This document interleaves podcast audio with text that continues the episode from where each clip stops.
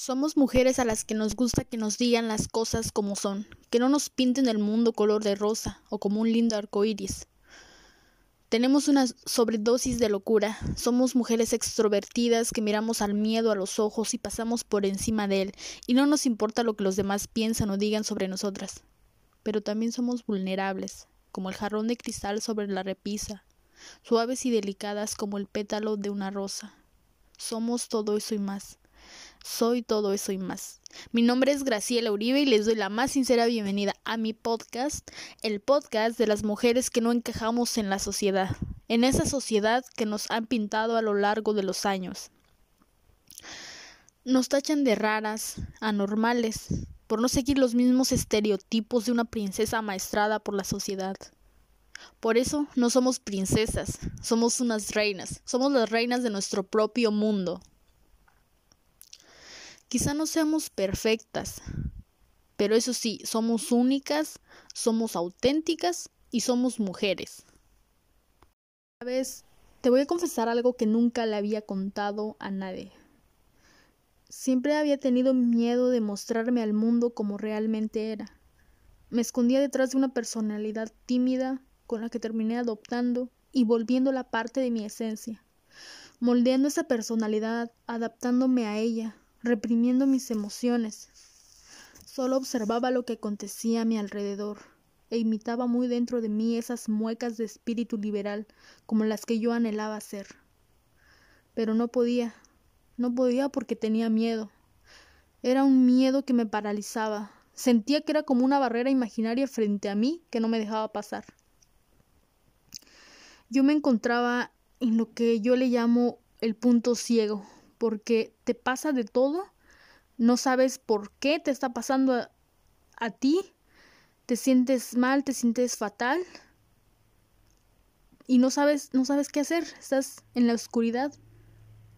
Pero después logras salir, ves la luz y ya en ese momento mandas al carajo a todo mundo y empiezas a vivir tu propia vida. Más adelante hablaré de lo que es para mí el punto ciego. Pero entonces ya no nada te importa y empiezas a vivir como de verdad sabes que tienes que hacerlo porque solamente tienes una vida y la tienes que aprovechar. Y ahí todo te vale. Te empiezas a pintar las uñas de negro, te aumentas las boobies, te pones minifalda, incluso un día de esos fríos, pero fríos de invierno, traes minifalda le subes el volumen a tu música, mientras que por el otro lado el vecino ya se está quejando que porque no se puede dormir. Y a ti pues te vale. Luego vas a misa y ya el prójimo te está criticando que porque vas a darte golpes de pecho y ya eres una hipócrita. O sea, no sabes ya ni a quién darle gusto porque todo el mundo se queja de todo. Y sí, muchas personas te dirán que seas tú misma, pero te dicen una cosa y luego ves sus vidas y aparece una cosa totalmente diferente. Yo te lo voy a decir de una vez. Desde mi punto de vista, la clave consiste en alinear tus pensamientos con tus acciones, o sea, hacerlos uno solo, formar un solo conjunto. Y no vais a querer ser como una gota de agua y una de aceite, que aunque ambas sean líquidas, no las puedes juntar. No se puede porque al intentar tú querer unirlas, se separan no se pueden unir y no puedes intentar ser alguien que no eres. No se trata de intentar ser alguien que no eres. Se trata de, de creerte, de creértela que ya eres ese, ese ser increíble en este planeta que se ama, que se quiere, que se acepta y disfruta ser diferente a la mayoría. Eres consciente de ello y te concentras en resaltar tus fortalezas y superar tus debilidades, sin quitarte ni un solo tornillo. Y no, no eres un defecto de fábrica, ¿eh? Solo eres versión limitada. Somos versión limitada. Sí, señor. Recuerdo que cuando yo era más chica, mis hermanos me decían que porque no era una niña normal, que porque no era igual a todas las niñas de mi edad, ¿no? Y, y me quedé con eso muy grabado porque había un programa cómico de televisión que se llamaba La familia Peluche y había eh, una niña como de 9 años, 10 años que se llamaba Vivi y todos le decían, Vivi, ¿por qué no es una niña normal? Entonces a mí me decían lo mismo, que porque no era una niña normal. Y yo pues me quedé con eso desde, desde que era niña, prácticamente desde los 8 o 10 años, por ahí más o menos. Pero me quedé con eso y, y ahora que, que, que pienso que racionalizo más eso, estoy, pues estoy orgullosa de ser diferente, de ser mm, anormal, de ser todo lo que me decían que, que, era y yo me sentía mal, ¿no? Este, ahora ya, ya no, ya recapitulé y me siento orgullosa, me siento feliz conmigo misma y eso es muy, muy importante.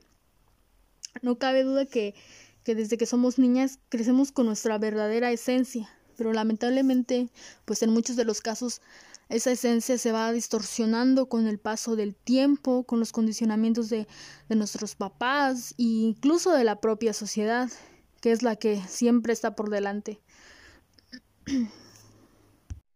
Hasta que nos convertimos en mujeres solteronas, frustradas por no conseguir lo que queremos. Te voy a contar una historia más o menos.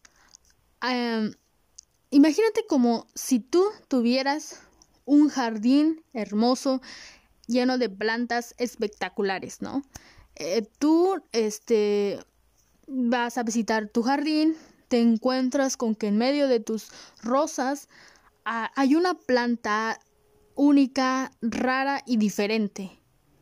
Entonces, como todavía no florean las rosas, tú las riegas igual, o sea, ignoras esa planta por completo, la ignoras le das los debidos cuidados, este, la riegas frecuentemente y hasta le pones este del fertilizante propio para rosas. Tú te convences a ti misma de que es una rosa.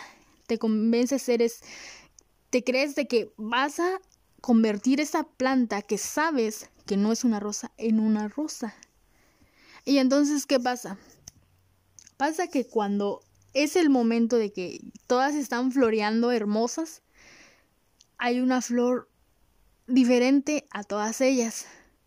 Y te das cuenta de que por más que hayas querido disfrazar eso, disfrazar la planta, eh, querer convertirla en algo que no era, no se puede, ya no se puede. Simplemente no se puede esconder por mucho tiempo algo que ya está destinado a ser. O lo ignoras y lo dejas crecer así, o te pones las pilas y resaltas tu verdadera esencia. Eso es lo que tiene que pasar. Ponte a pensar, a ver, ¿qué quieres ser? ¿Una planta disfrazada de otra o una flor auténtica? Nada más, una flor auténtica. Y lo digo en sentido metafórico, ¿eh? para que no vayas a pensar que te vas a convertir en una planta o algo así. Yo recuerdo que en primaria, no me acuerdo si en segundo o tercero de primaria, leí una historia de un niño que creo que se comió un frijol germinado y le empezaron a salir como que ramitas por la boca, la nariz, los oídos y todo y se acostó a dormir y al otro día era un árbol. Literal, amaneció siendo un árbol. No, la verdad es que eso no nos va a pasar a nosotras, se los aseguro. No nos vamos a convertir en un árbol, ni en una planta, ni nada de eso, ni mucho menos nos vamos a ir a luchar contra los zombies, eso sí. No, lo digo de verdad que que simplemente sean ustedes mismas siendo tratando de ser siempre únicas sin importar lo que digan los otros de, de ustedes. Discúlpenme si me trabé un poco, pero la verdad es que estaba súper nerviosa y porque es la primera vez que hablo frente a un micrófono y pues la verdad espero de corazón que en cada episodio se lleven algo y, y se queden con algo para que les pueda servir y lo puedan implementar en, en su vida. Gracias.